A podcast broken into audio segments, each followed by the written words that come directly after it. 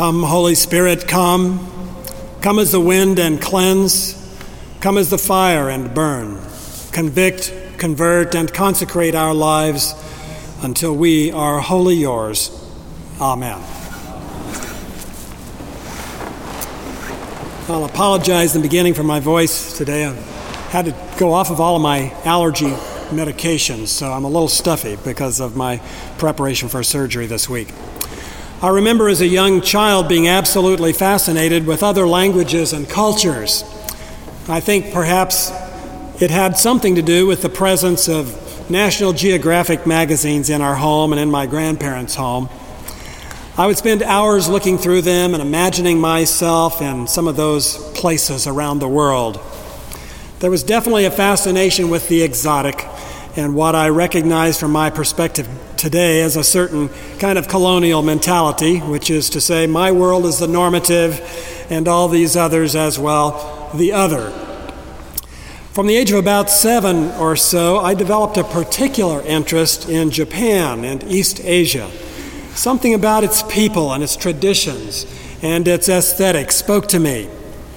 And when I was in high school and learned that my school had a foreign exchange program, I got excited and I applied for it and got a scholarship and convinced my parents that they should let me to go. And so I spent the summer of nineteen seventy-one living in Japan with a Japanese family, studying the language, learning the customs. It was while I was there that summer that President Nixon announced that he would be going to China, ending nearly forty years of impaired relations between our two countries. The idea of being a bridge between countries and cultures was always intriguing to me.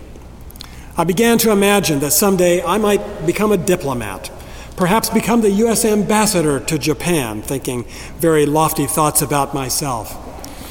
My high school class did vote me most likely to become president of Japan. But I was interested in other cultures and languages too. I took every opportunity I could, both in high school and college, to study a new language, and eventually had studied eight or nine different languages, but never, I must admit, achieving the high degree of fluency that I would like to have had in any of them. I was a dabbler in most of them, except for Japanese, which I majored in in college, and at one time was able to read Japan's major newspapers. I also grew up in a part of the tr- Christian tradition that took today's reading from the book of Acts quite seriously, where it says, "All of them were filled with the Holy Spirit and began to speak in other languages as the Spirit gave them ability." My family was steeped in the Pentecostal tradition for several generations. And one of the very first verses of Scripture that we would commit to memory as children was the story we heard today from that second chapter of the book of Acts. When the day of Pentecost had fully come, they were all of one accord and in one place. And suddenly there came from heaven the sound of a, of a rushing mighty wind, and it filled all the house where they were sitting. And cloven tongues of fire fell on each of them, and they were filled with the Holy Ghost, and began speaking in other tongues as the Spirit gave them utterance. That's my best recollection of the King James Version of that passage. Ecstatic experiences of speaking in tongues were not uncommon in the church in which I grew up. As I grew older and went off to college, I developed an academic interest in this phenomenon, and I wrote papers on it for linguistics courses, doing my best to understand it and what it might possibly mean, not so much from a theological point of view as from a social and psychological and phenomenological perspective. The story in the book of Acts has one important distinction from those experiences of my childhood in church, and that is that those who were speaking in other tongues were speaking in languages that could be understood by the people who had come from all those places around the Mediterranean world for this Jewish feast of Shavuot, or Pentecost. But whatever happened that day, it was in the sight and in the hearing of many people. Amazed and astonished, they asked, Are not all these those who are speaking those who are speaking Galileans? And how is it that we hear, each of us, in our own native languages?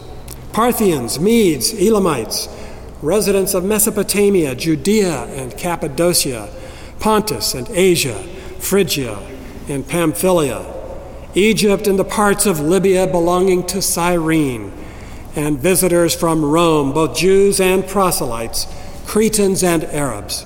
In our own languages, we hear them speaking about God's deeds of power. Now, these people were not speaking in some nondescript language, but in the languages of all those who had gathered in Jerusalem for Shavuot.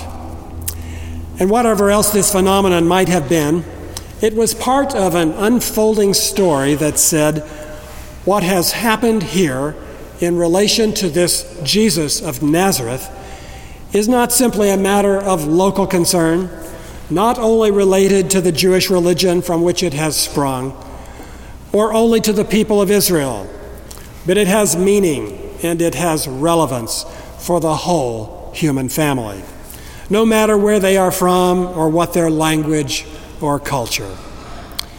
It was consistent with Jesus' own commission to his disciples just ten days before at the Ascension, when he said, "You will receive power when the Holy Spirit has come upon you.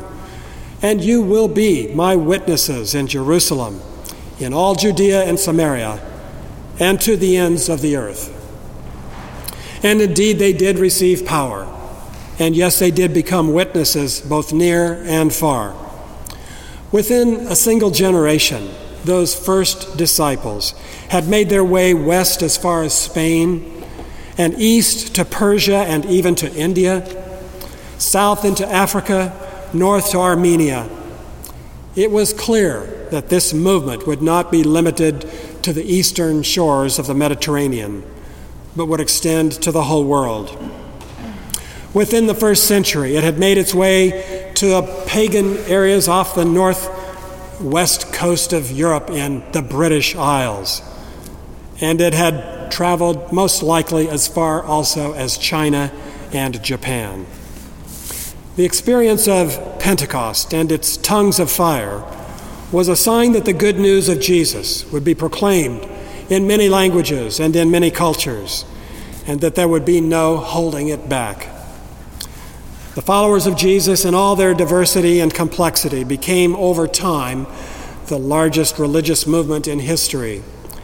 And in spite of lots of ups and downs, and at times outright abandonment of the core meaning of the gospel, it has endured until now, and here we sit today.